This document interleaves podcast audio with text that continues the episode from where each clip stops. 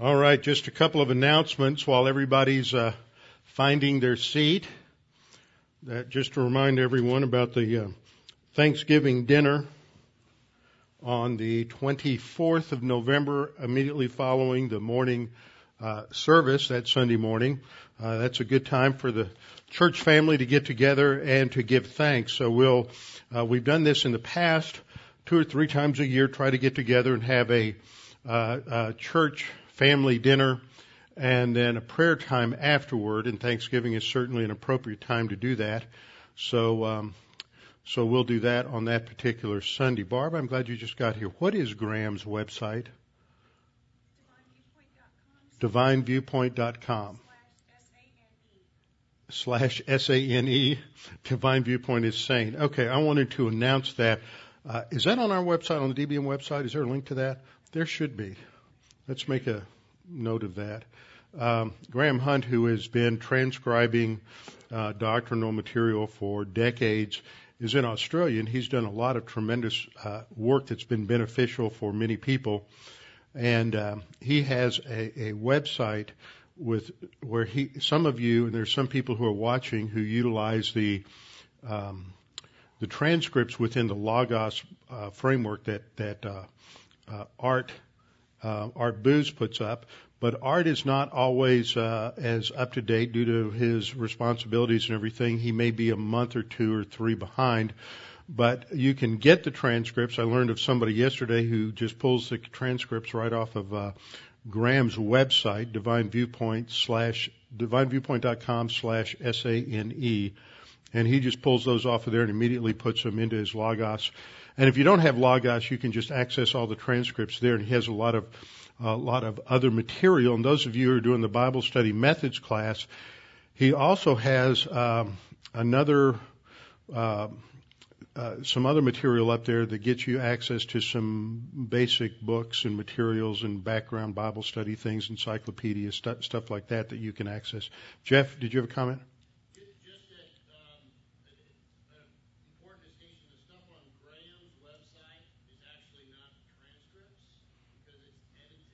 Well, they are. They're edited transcripts. He he um, he doesn't put every take every word. Um, right. Yeah, that's the way he's always done that. He's always sort of uh, uh, abridged them, so to speak, so that things that are done that's repetition from previous classes is left out, and uh, and so it's not a word for word transcript of er- every class. It's somewhat abridged, but it's still uh, very very helpful uh, for a lot of folks. So just wanted to make an announcement on that. Uh, the only other announcement is that on the, I believe it's on the 16th, Saturday the 16th, we'll have our uh, men's uh, prayer breakfast that particular Saturday. Trust in the Lord with all your heart and lean not on your own understanding. In all your ways acknowledge Him and He will direct your paths. They that wait upon the Lord shall renew their strength. They shall mount up with wings as eagles. They shall run and not grow weary they shall walk and not faint. Fear thou not, for I am with thee. Be not dismayed, for I am thy God. I will strengthen thee, yea, I will help thee. Yea, I will uphold thee with the right hand of my righteousness. Be anxious for nothing, but in everything by prayer and supplication with thanksgiving, let your requests be made known unto God, and the peace of God, which surpasses all comprehension, shall defend your hearts and minds in Christ Jesus. Thou wilt keep him in perfect peace, whose mind is stayed on thee, because he trusteth in thee. For the grass withers and the flower fades, but the word of our God shall stand forever. Before we get started, we'll have a few moments of silent prayer. Scripture teaches that we should be uh, in fellowship. This is part of experiential sanctification. That when we sin, we're out of fellowship, but there needs to be cleansing of sin in order to be restored to fellowship. This is accomplished through the simple confession of sin. And when we do that, we are restored to fellowship. But the issue isn't restoration to fellowship. The issue in the Christian life is maintaining fellowship, walking by the Holy Spirit, or abiding in Christ. It's not just getting back in a position where we can go forward. It's staying there and continuing to go forward. So, uh, we always make sure that we have a, a few moments of prayer before class so that people can make sure that they are indeed in proper relation to the Holy Spirit in order to make the time profitable in our study each evening. So let's go to the Lord in prayer, and after a few moments, I will open in prayer. Let's pray.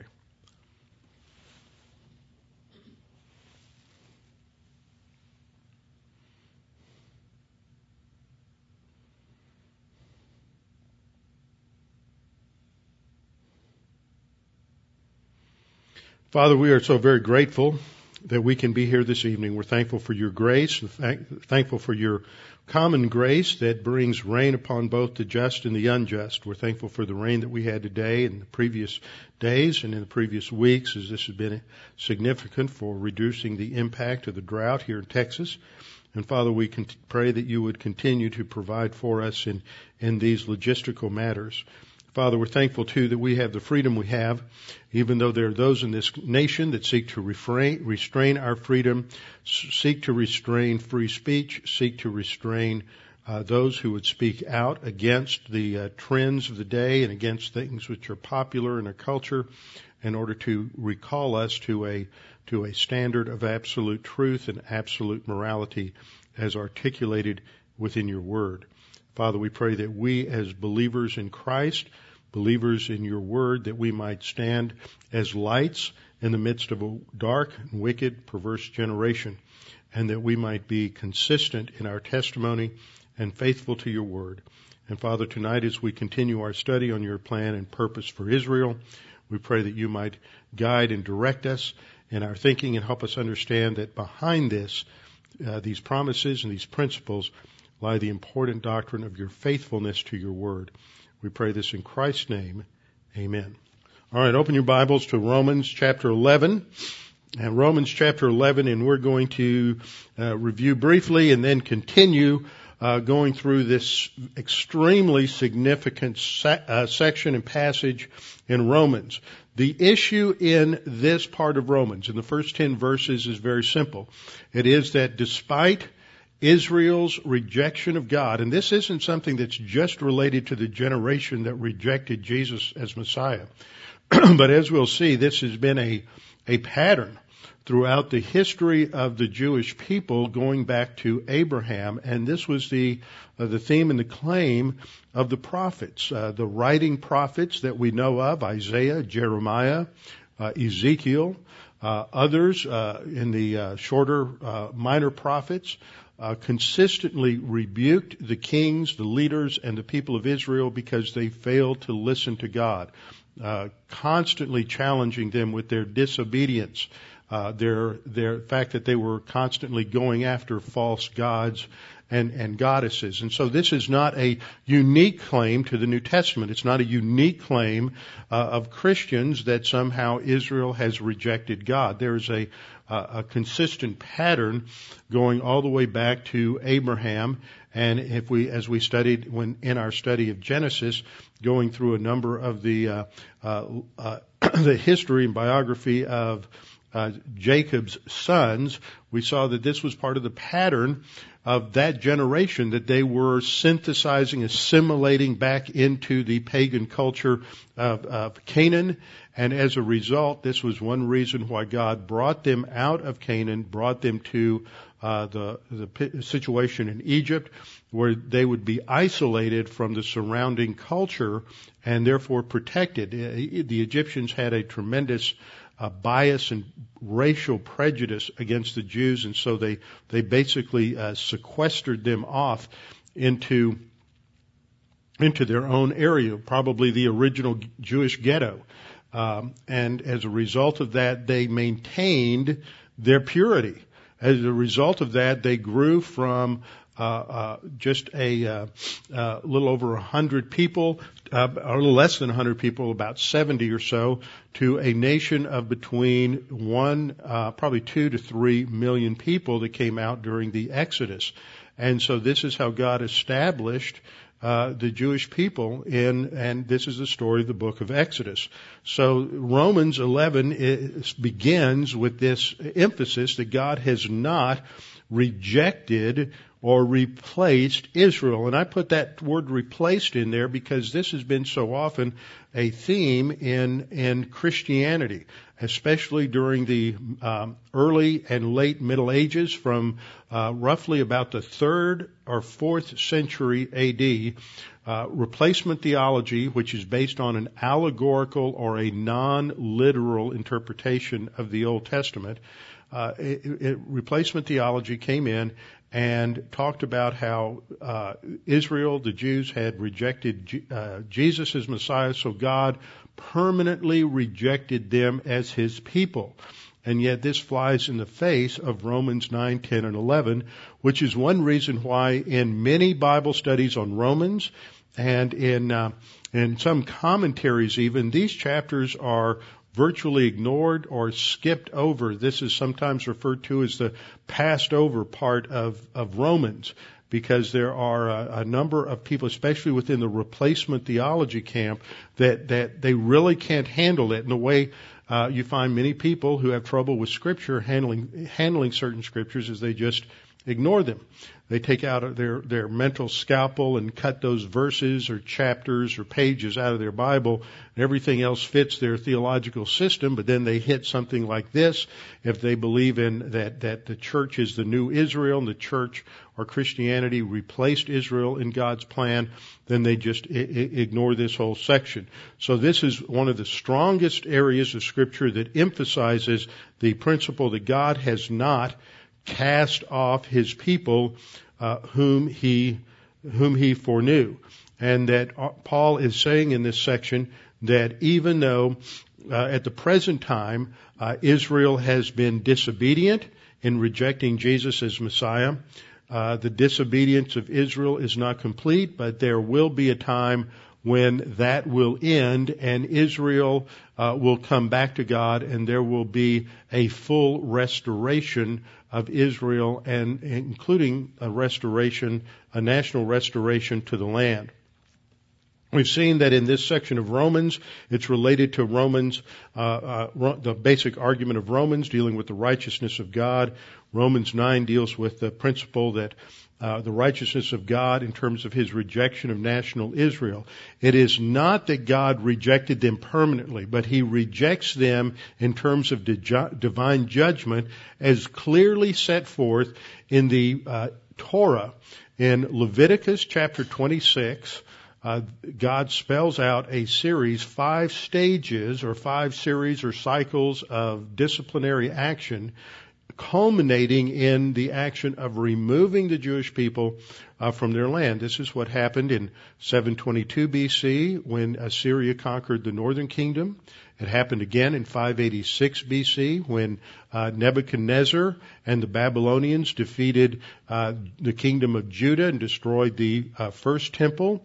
And it happened again in AD 70 when the Romans destroyed the second temple and uh, conquered Israel, and the people were further scattered in what is known as the diaspora, a Greek word uh, for scattering. So, as we've seen many times in our study of this section, when we deal with these hard passages related to God hardening Pharaoh's heart, and in this passage we're going to see uh, uh, an expression related to the blindness of Israel, that this is a God's uh, action in response to the initial reaction uh, decision on the part of individuals to reject God's plan. So first Pharaoh rejected God's plan, refused to let the Israelites go, and as a result God hardened it, or we saw that that word actually means to strengthen his resolve in bringing about uh, his rejection of the of, of uh, Moses' plea to uh, release the Jews, the Israelites, from slavery. Uh, we've seen it again in terms of individuals, but first the individual sets his heart against God. This is the whole process in Romans one. Romans 1 talks about the fact that God's revealed himself through the uh, nonverbal revelation of his creation. But people reject him and they worship the creature rather than the creator. What's the result? Three stages that we've studied, each stage indicated in Romans 1, uh, 19 and following where it states, and then God gave them over to certain things, and then God gave them over a second time, and then God gave them over a third time. what God is doing is if we go into negative volition, if we reject God's word and we harden our heart against God, then He gives us our way, as it were. He lets us reap the consequences of our decision. And so He then allows that, that hardening, that blindness to take place because we're the ones in our volition and our free will who have set the course against God. So God is righteous in rejecting uh, Israel, temporarily setting them aside because they rejected the offer of the Messiah. That's the argument in Romans 9. Romans 10 demonstrates that that rejection was based on Israel's corporate neglect of revelation that had been given to them. They were rejecting the revelation just, and the quotes there all related to the Old Testament. Paul supports his case from citations from Deuteronomy that Paul was applying to that, that generation, even though that was a believing generation in the Old Testament. Romans 11 then answers the question, has God then permanently, that's the nuance of the term, has God permanently rejected his people? No. Uh, not at all, for he still has a national plan for Israel, and he is going to be faithful to his promises to Abraham, Isaac, and Jacob, and eventually he will fulfill those promises. It goes back to the theme in Romans 1:16, where Paul says, "I am not ashamed of the gospel of Christ, for it is the power of God unto salvation for everyone, to the Jew first." See, there's not an exclusion of the Jew; there's an offer of salvation to the Jew as well as the Gentile and it's up to their volition whether or not they accept it or reject it. So this is the uh, this is the background as we look at the chapter. Uh, the first part of the chapter emphasizes uh, the fact that God has not permanently rejected Israel. That's verses 1 through 10. Then when we get into the second part of the chapter, in verses 11 to 24, uh, Paul expresses his assurance that the rejection by the majority of Jews of the uh, of God's grace is not going to last forever. There will be, be a time when there will be a uh, turning to God among the Jewish people in light of Deuteronomy chapter 30 verse 1. And then the third section gives us an insight into the future of that uh, when that takes place and the circumstances around that, and that's uh, and then it's brought to a conclusion in verses 33 uh, through 36. So in verse one, Paul raises the question: Has God cast away His people? Has God cast away His people? And he states it this way. He says, I say then, has God cast away His people? Certainly not. He forms the question in a way that presupposes a negative answer. And his answer is not just no, um, it's not at all. It's impossible. It's the strongest way you could express no in the uh, Greek language. It's me genoito, not at all, not in any way. And then he uses himself as an example that as an Israelite himself, uh, he has not been uh, rejected uh, by God, and the very fact that he, as a Jew, has been the recipient of God's grace in salvation means that God has not rejected the Jewish people. Uh, there's a couple of ways in which we we see this connection in terms of its relation to the previous uh, previous chapters. He says, first of all, uh, he uses the the uh, structure lega un, uh, which draws an inference from the previous uh, chapter, where Paul says in verse 18, "But I say." And then in Romans 10:19, he again he says, "But I say." This is one of those things. Those of you in the Bible study methods class, this is the kind of thing that you look for in terms of looking for patterns or repetition within the text in order to see connections between, and developments in terms of what the author says.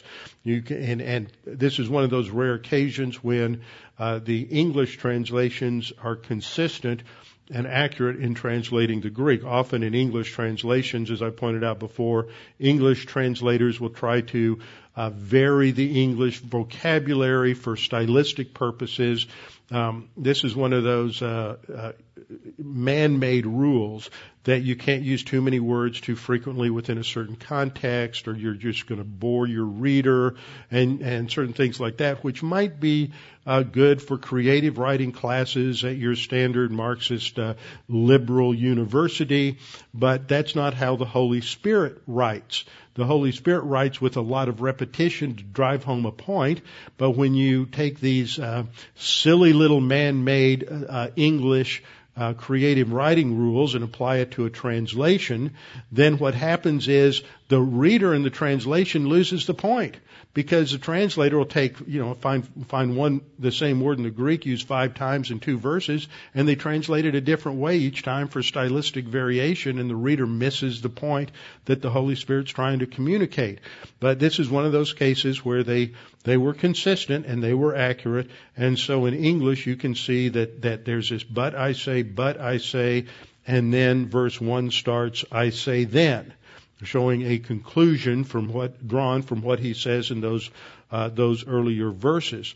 So that shows that Romans 11 is integrally related uh, to Romans chapter 10, and just as Romans 9 and Romans 10 emphasized uh, Israel here not as individual Jews or individual or Jewish individual salvation or justification of the individual Jew.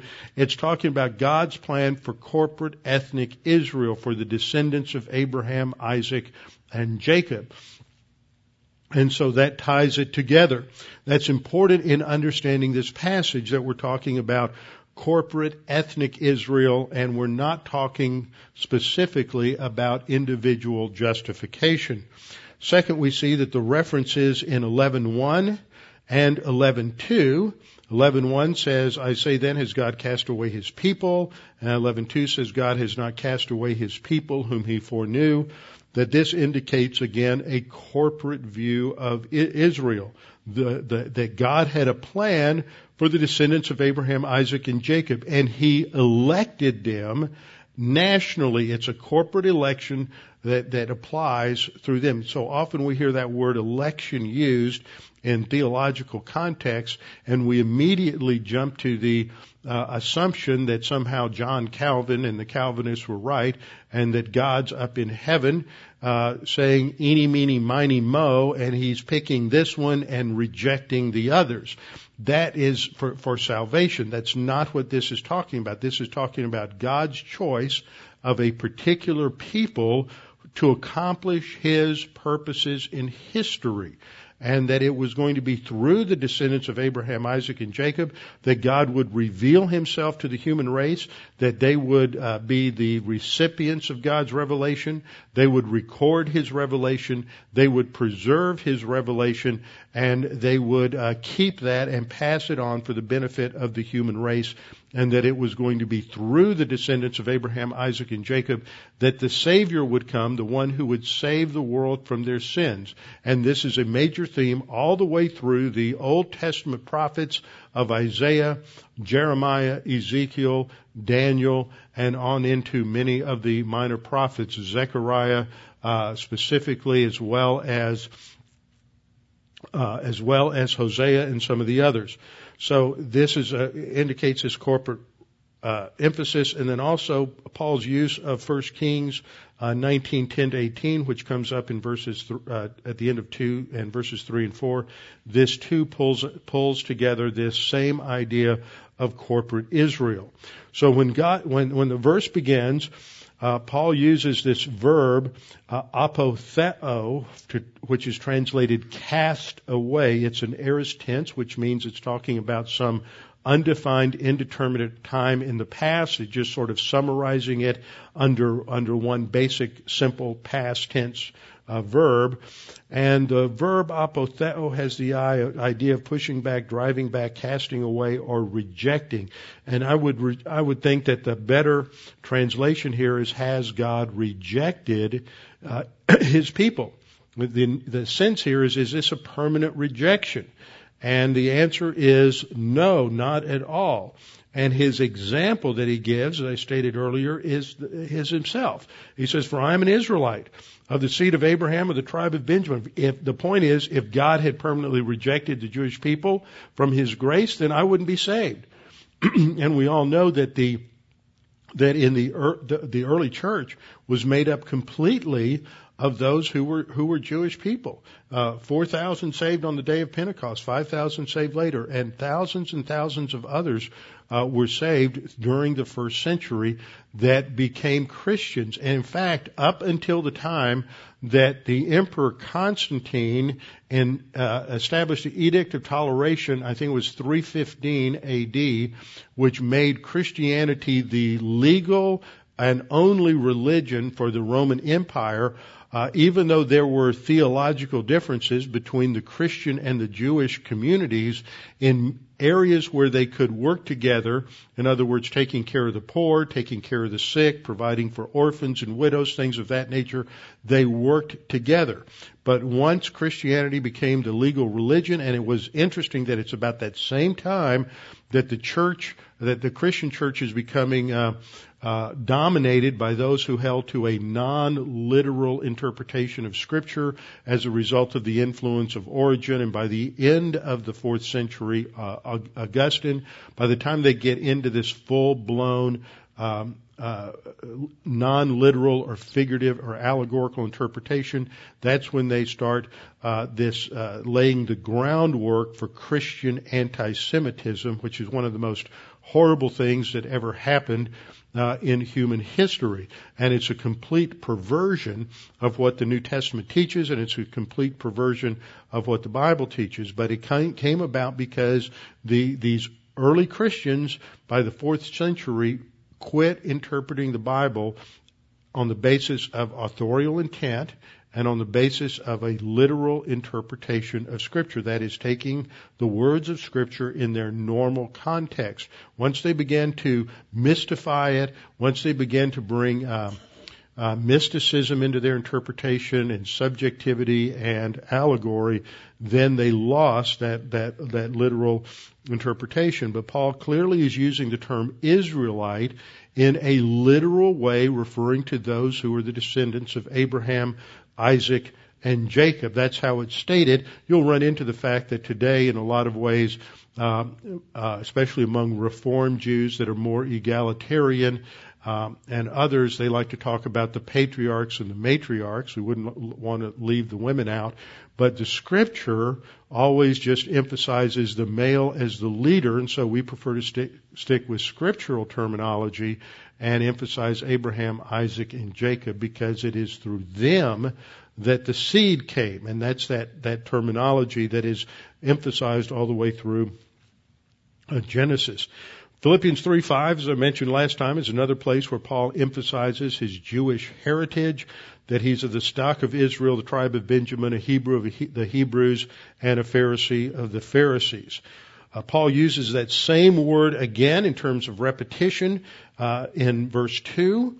Whenever the Holy Spirit repeats himself in the revelation of Scripture, we need to pay attention to it. God wants us to, to recognize that there's a, there's a significance and a connection there. And the answer to the question that he raised in verse 1 is stated didactically here and dogmatically. God has not rejected his people whom he foreknew. Now there we get one of those great words that once again brings us into this whole issue on the relationship of the sovereignty of God to the uh, free will of man. And it is true that in God's sovereignty, He overrules and overrides human decisions, but God in His plan included the uh, dynamics of the chaos that free will would bring, so that his plan is great enough and grand enough to include the chaos that comes from uh, the free will decisions of creatures. And we see that even in a natural realm from Genesis uh, 1 through 3 that that when Adam sinned, it brought chaos into the geophysical, natural, biological world, and yet God had built enough flexibility into the DNA structure, into the laws of physics, into the uh, various other uh, natural laws and physical laws, that it handled the chaos that came from sin. And so God is able to, to still accomplish His purposes even when human beings go astray from His decreed will. He still controls that. That is a much, I submit that that is a much greater grander and glorious view of the sovereignty and omnipotence of God than the God in a box that the Calvinists have who can't know anything unless he determined it. And so his omniscience is actually limited because in their view God only knows what he has predetermined and only what he has predetermined is what he knows. God doesn't know the counterfactuals, as the philosophers put it. He doesn't know the things that could have been, would have been, should have been, or might have been, because they have such a limited view of God's omniscience. In fact, they think that, that if you introduce that into God's character, you basically end up making God a slave to man, which just shows how perverted and corrupt their thinking actually is. They just turn everything upside down so they can have a rigid mechanistic, predetermined, uh, and deterministic environment. So here God allows for the flexibility of negative volition within His plan and purpose. In the Old Testament, there's no mention that there's going to be a new entity called the church. There's no inclination that the Jewish people will reject the Messiah when He comes. Uh, there is simply the, the, the clear statement that he's going to come and offer the kingdom to his people. But then they reject him. So what happens? God in his sovereignty has flexibility to introduce a new game plan. And uh, he always knew that. It was no surprise to God, but it is. It just shows the flexibility that he has uh, within his plan to handle all of the um, uh, corruption and chaos that comes from human human volition.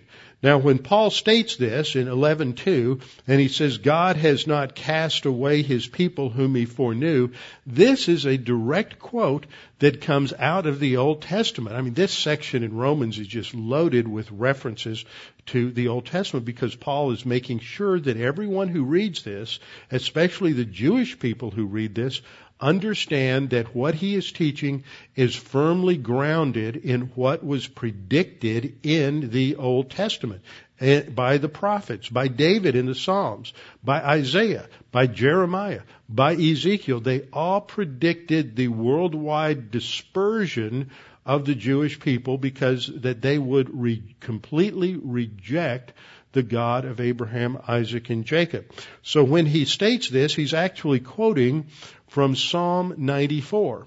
Psalm 94 verse 14, the psalmist, which is David, says, For the Lord will not cast off his people, nor will he forsake his inheritance. So there's this permanent promise in the Old Testament that God will always be faithful to his promise to Abraham that, that God is going to bless the world through the descendants of Abraham, Isaac, and Jacob, that God is going to permanently establish uh, his people in the land, that there will be a time, as he's, uh, God told Moses, that they would be removed from the land, a time when they would be dispersed throughout all of the nations, and then at, at, the end of time, they would be, they would turn back to God and they would be restored to the land and God would establish his kingdom. Later on, he makes it clear that this kingdom will be established under a king who is a descendant of David. And that was articulated in the Davidic covenant in 2 Samuel 7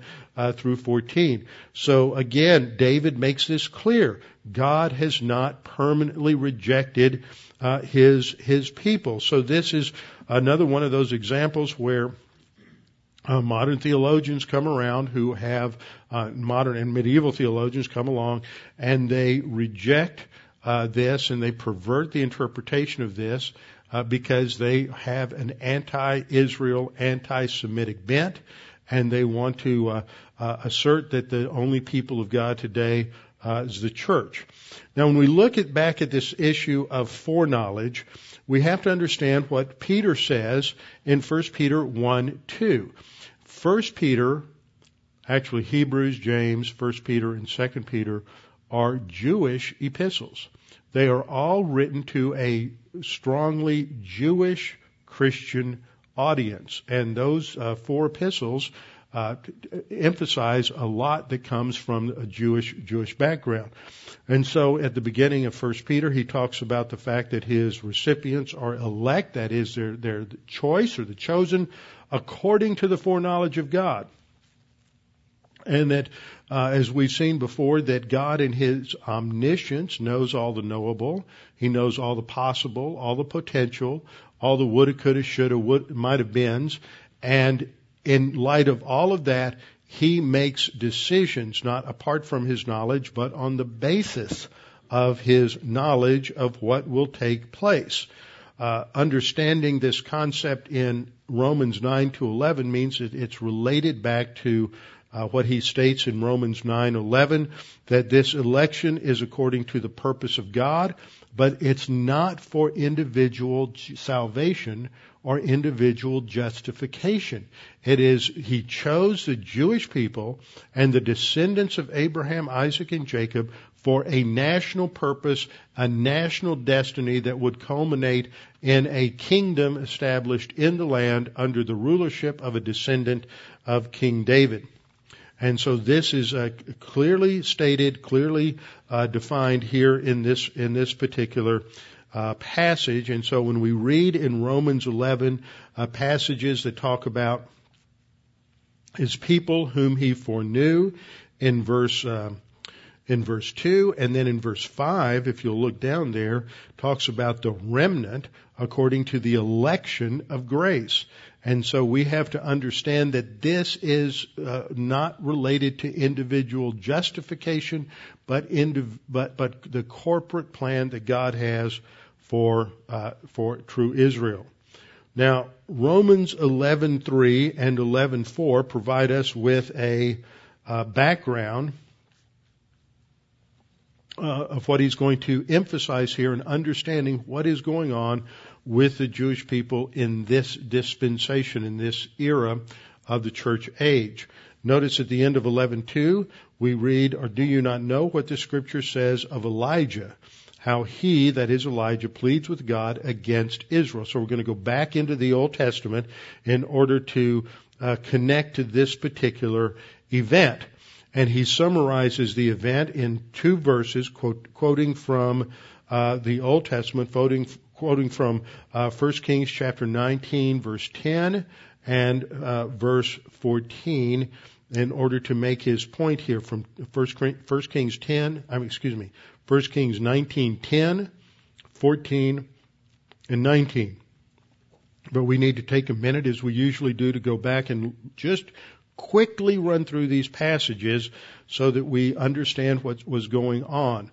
Uh, some of you were here when we went through First Kings. That's th- this whole episode here with Elijah is one of my favorite sections of, of the uh, of the Old Testament, and uh, and and just the impact that one man had on a nation. But we learned that even the some of the greatest of God's uh, servants in the Old Testament as well as the New Testament have great flaws. We all have sin natures we all fail at times. And after his tremendous success and tremendous victory over the prophets of, of uh, Baal on Mount Carmel, immediately after that, as uh, Elijah heard of the threats from uh, Jezebel, the queen.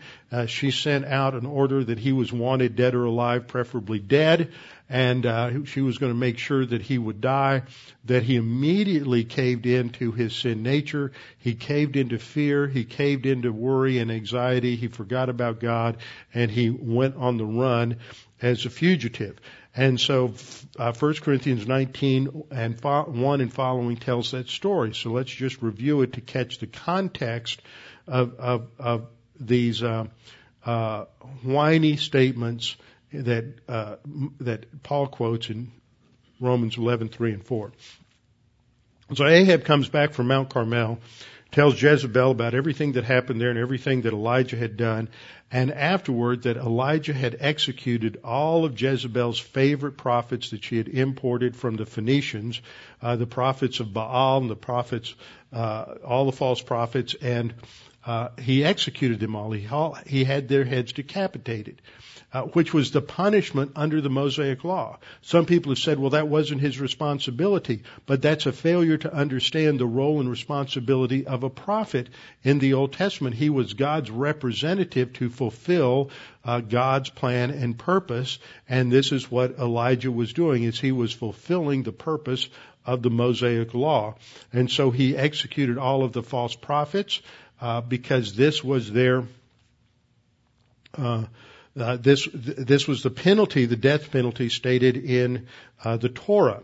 So he had all of them executed, and so as Jezebel is going to get her revenge, and in verse two she says, "So let the gods do to me and more also, if I don't make your life, Elijah, like one of them by tomorrow.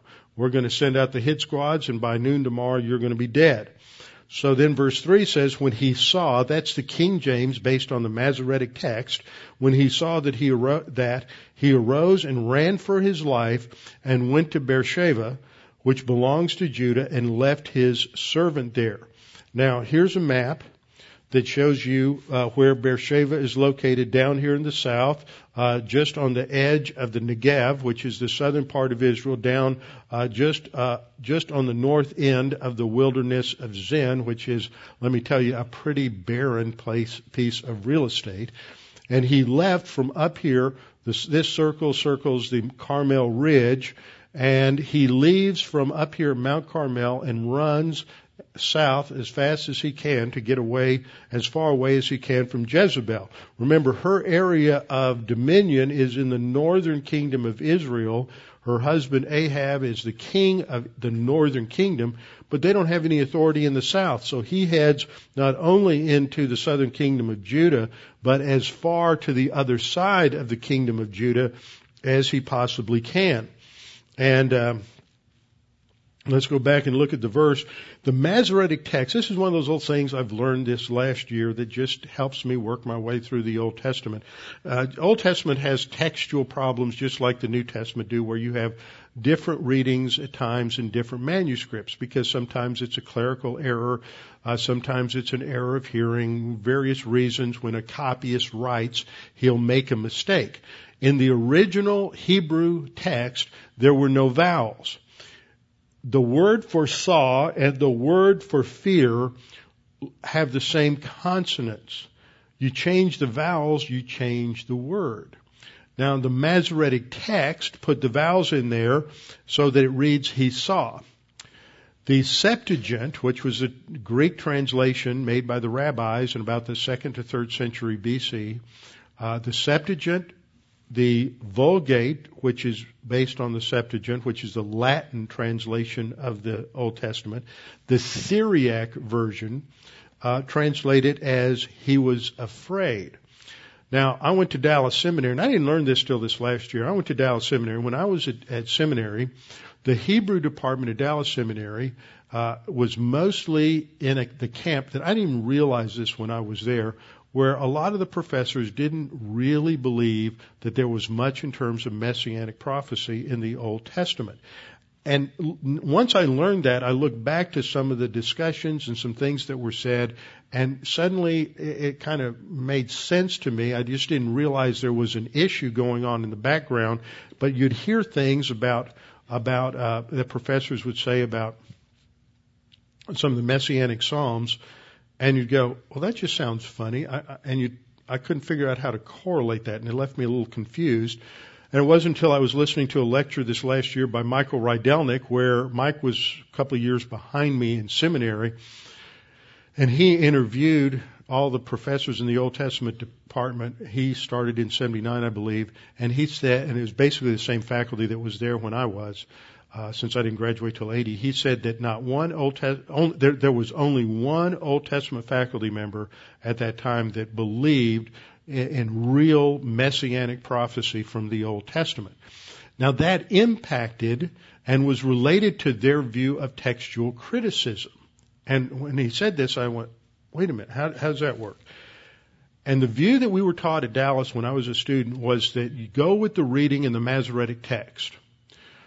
Now, so a lot of times the Masoretic text, which wasn't finalized until the 7th, 8th, 9th century AD, uh, the Masoretes uh, changed the vowel points, which changed the words, in key messianic prophecies in the Old Testament in order to remove the obvious interpretation of those passages as pointing to Jesus. And so that affects what's in the Masoretic text. And uh, Rydelnik's written an excellent book called The Messianic Hope, where he goes through detail after detail and, and showing how this happened historically and theologically, and it's fascinating uh, to come to understand that. But there's another, uh, a very prominent uh, Israeli uh, scholar, Old Testament scholar by the name of Emanuel Tov, who uh, has done a tremendous amount of work on textual criticism in the Old Testament. And his basic rule of thumb is, is if the Septuagint agrees with the Dead Sea Scrolls or the Syriac or one of the other early Greek translations, then that trumps the Masoretic text. And that boy opens a whole new door of understanding in terms of uh, uh, in terms of interpreting a lot of these messianic prophecies because if you follow his rule then you end up uh, straightening out a lot of these problems in some of these messianic prophecies that that uh, look like uh, are interpreted by some people today as not really messianic. So that would mean that, and would make much more sense in verse three. It's not that when uh, I, uh, Elijah saw this, it's that when Elijah became afraid, uh, he re- reacts to this threat by Jezebel in fear and runs for his life down to Beersheba and he leaves his servant there. Now here's a couple of pictures of Beersheba. It's a national park in Israel and these are the remains and as you can see from the background it's fairly arid territory, uh, except for the green patch you see there, which is uh, irrigated, and there's a tremendous amount of irrigation going on in Israel. I think they use about uh, 70 or 80 percent of their wastewater goes through and gets completely uh, cleansed and is recycled and used in irrigation, which makes them extremely productive.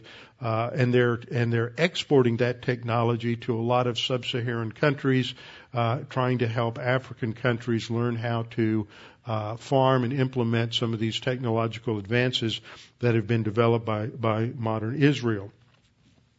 So he heads into the wilderness about a day's journey and he comes to a broom tree. I'll have a picture of that in a minute.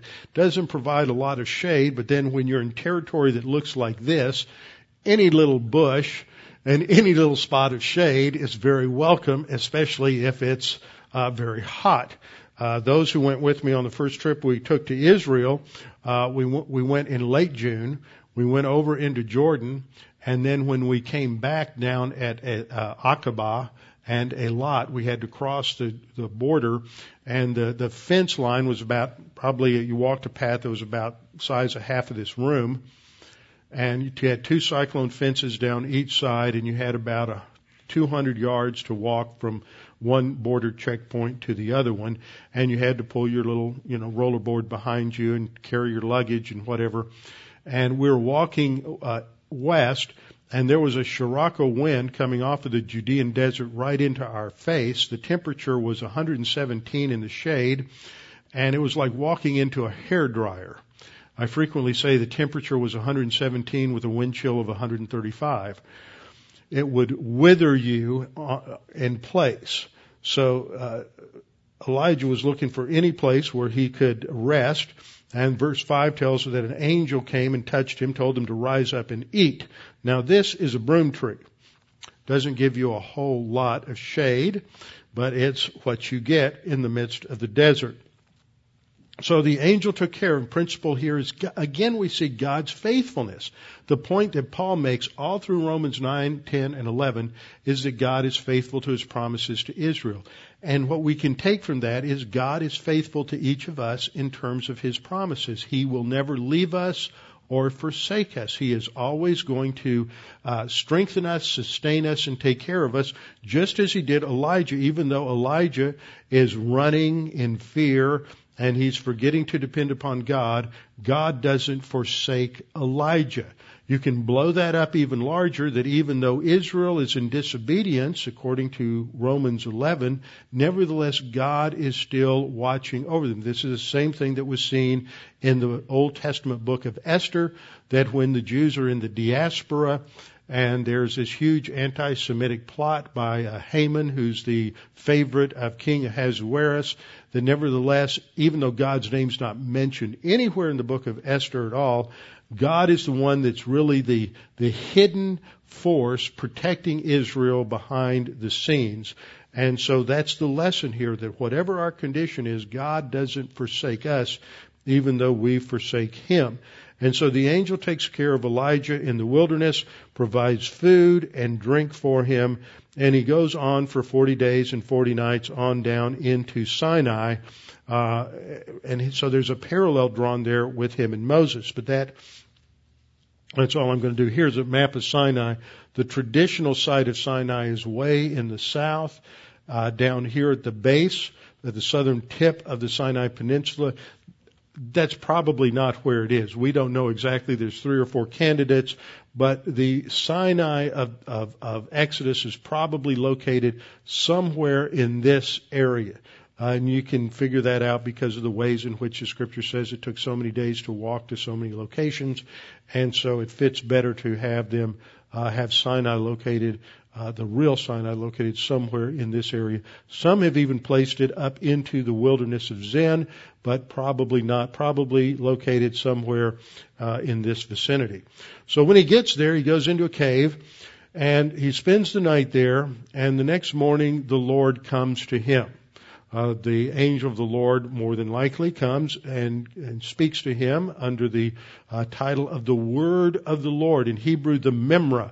But when we get into the New Testament, this is the Logos. This is the pre-incarnate Christ. This is who John referred to in John 1, uh, 1 through 3. In the beginning was the Logos. The Hebrew for Logos is Memra. The Word of the Lord came to him and said, What are you doing here, Elijah? Now, I brought this up because this is one of my favorite passages because it's misused a lot by a lot of people. A lot of people think this is a divine guidance passage.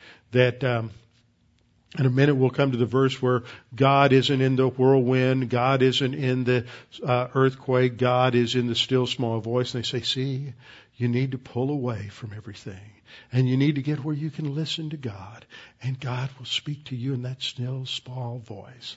And, and this is just pure mystical garbage. This isn't a divine guidance passage. Elijah isn't trying to figure out what God's will is. He's trying to run away from God's will, and God isn't giving him direction as to what his will should be. He's, he's going to give him a, an audio visual demonstration of that, that, of God's incomprehensibility to, to drive home the point that Elijah, who had a preconceived notion of how he would have this victorious, uh, uh, uh, this this victorious response from Ahab, and there would be this huge revival in Israel as a result of Mount Carmel. That that wasn't what was going to happen, and afterwards he's just crestfallen because he's confused his plan with God's plan, and God is going to demonstrate that no, you can't second guess my plan. Uh, what you think I'm doing is probably not what I'm doing unless I've told you what I'm doing, and so. This is what takes place. And so he asked Elijah, he doesn't say where are you're going. That's a divine guidance passage. He says, what are you doing here? And Elijah says, and he's going to repeat this in verse 14. Repetition again is a key in understanding the points God's driving home in scripture. So Elijah says, well, I've been very zealous for the Lord of hosts. You know, I've done him, I've done everything I could do. I, I have been faithful and obedient for years. I, I was out in, uh, with the widow of Zarephath, and before that I was on the uh, brook Kerith, and, and, and I've been living in isolation. I've done everything God said to do. Uh, and the children of Israel have forsaken your co- covenant. They tore down your altars. They're really not responsive. And they've killed your prophets with the sword. And I'm the only one left. Woe is me. There's nobody left who sees the truth. There's nobody left who understands reality. There's nobody left but me. I'm the only one who knows the truth. And they're all after me to take my life. Woe is me. He's just having his own little pity party uh, down on Sinai. And so God tells him, say, okay, I've got to teach you a little lesson here. Stand out on the mountain uh, before the Lord. And then the Lord passed by. First of all, there's a great strong wind, like a tornado, that tore into the mountains, broke the rocks in pieces before the Lord.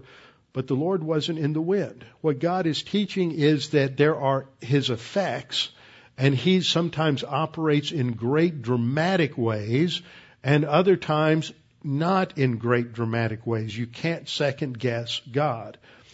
so the second example is um, he says, but the Lord wasn't in the wind. After the wind, there was an earthquake caused by God, but the Lord isn't in the earthquake. And after that, and this is where we get to our fun little verse in verse 12. After the earthquake, a fire, but the Lord was not in the fire. And after the fire, and this is how it's translated in so many versions, a still small voice. The concept of a voice communicates revelation. But that's not in the text. That's not in the original. Uh, the New American Standard translates it uh, a sound of gentle blowing. The New English translation uh, translates it there's a soft whisper. Uh, the ESV says the sound of a low whisper. The NIV says the sound of a gentle whisper. Literal translation uh, of the Hebrew says there was a sound of a small, thin, nothing. You know, it doesn't say anything more than that. It, it, it doesn't use the word voice. Just there, there, it, basically, the, the, the word in the Hebrew Aramaic uh, lexicon of the Old Testament is translates the word as a calm, vibrant silence. See, there's all this, this noise, a storm, the earthquake, the fire, all of these huge effects, and then there's nothing. There's just the sound of silence deep, profound silence. There's no communication going on here at all. God's not giving him directive will. It's just silence. And the point that, that, that God is making here to Elijah is you can't second guess what I'm going to do. Sometimes I act in big overt ways like I did on Mount Carmel and I come down and I, you know, I, I act in this, this huge thunderbolt that just, uh, just destroys the altar and just evaporates everything that's that's on the altar. But at other times, I'm working in silence, and you don't see what I'm doing, and and you can't second guess it. In verse 13, uh, 14, um, again, God asks Elijah, "What are you doing here?" Elijah says, "Well, I, I'm alone, I'm the only one left alone." He hadn't really gotten the point yet.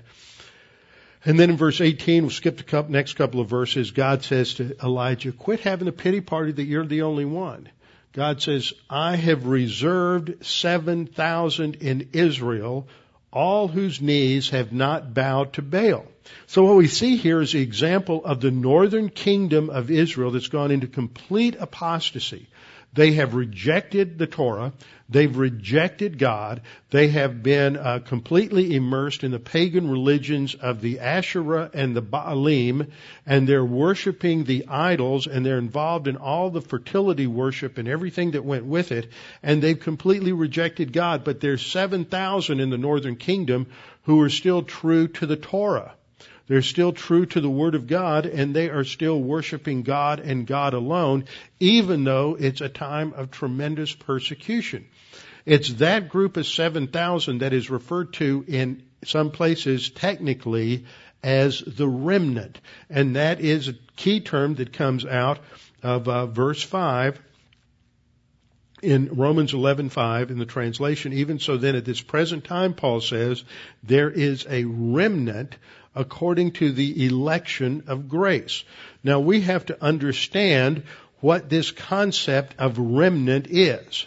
This is an important term, and one of the reasons uh, that this is important is because I have heard uh, some theologians and some pastors who are not well studied in the Word, apparently, and some people uh, wrongly apply the concept of remnant to the church. But there's no scriptural basis for doing that. The term remnant is exclusively used of the core group of, of true believers in Israel among the Jews. It is never, ever used of the church. It's only used twice in the New Testament and both times in this passage. Once in uh, Romans 9 and once here in Romans 11, both in reference to the Jewish remnant. There's no such thing as a Christian remnant. Use of that terminology betrays an influence. I'm not saying the people who use it are replacement theology, but that's what's lurking in the background. Uh, there's certain terms that are restricted to Christianity and the church, and there's certain terms that are restricted to literal Israel and the descendants of Abraham, Isaac, and Jacob. And remnant is an Israelite term. It's a Jewish term to refer to the core group that is true Israel, that are those who have not rejected God, those who have stayed true to uh, the Old Testament and have responded to whatever revelation God has given, whether it's Old Testament or whether it's the revelation given in terms of, of Jesus. In terms of terminology, there's basically four words. The first two are Hebrew. The second two are Greek. The first word is yater, uh, which means the remainder. That's basically the idea in the remnant is that which is left over, that which remains. Uh, and sharit uh, also is translated remnant and means the same thing. Uh, these words in the Old Testament uh, Septuagint are translated with the words that show up in, in Romans 9 and in Romans 11. Romans 9 uses the word hupalema, and Romans uh, uh, Romans 11 uh, 5 uses the word lema. Uh, lema is the root. Uh, hupalema is just uh, prefixed with a uh, preposition, both referring to to the remnant. Now, this is an important term. I want to go through several verses. We're about out of time, so I'm going to go ahead and close. But this, we'll come back next time and go through the, finally get there. I thought I would get there last week, but as you can see, there's a lot more to cover. Takes a little time to get here. But you now understand the conclusion, and we're going to go back and see how the term remnant is used in the Old Testament. It's used in non-specific ways. It's used to refer at times to the Canaanites that were left over who survived um, who survived the conquest. Those were the ones who remained uh, alive, those who survived. So sometimes the word remnant simply has that uh, idea of survivor. Sometimes it's applied to the Jews who survived the Assyrian assault, the Jews who survived the Babylonian assault. They're referred to as the remnant. There's no special technical sense there. It has no spiritual overtones. They're just the, the ones who survived. Then it's used in some key passages to refer to a subset of, of Israelites. As Paul says in Romans 9, not all Israel is Israel. So there's a subset that are faithful to God, the remainder are unfaithful. That's the analogy that lies behind Romans 11. And so to understand Romans 11, we have to understand the doctrine of the remnant, and we'll come back to that next Thursday night. Father, thank you for this opportunity to study these things this evening and for the fact that your grace has been manifested uh, throughout all of history to all of humanity, non-verbally in the creation, verbally through your word. And Father, we're thankful that uh, you chose uh, Israel through Abraham, Isaac, and Jacob for the great purpose that they fulfilled in history to uh, be the custodian of your revelation and your word and your Savior. And we're thankful that we have a salvation based on grace through faith and not based on works. And we pray that you would help us to understand these things, that we may come to a greater appreciation of your faithfulness to your word, your faithfulness to your promises, and that we may rest and relax in your uh, promises and your faithfulness no matter what happens around us, no matter what the circumstances may be, no matter how fearful and uncertain things may be, we can always trust in you because we don't see your plan as you see it. We just have to trust in you and walk with you. We pray this in Christ's name. Amen.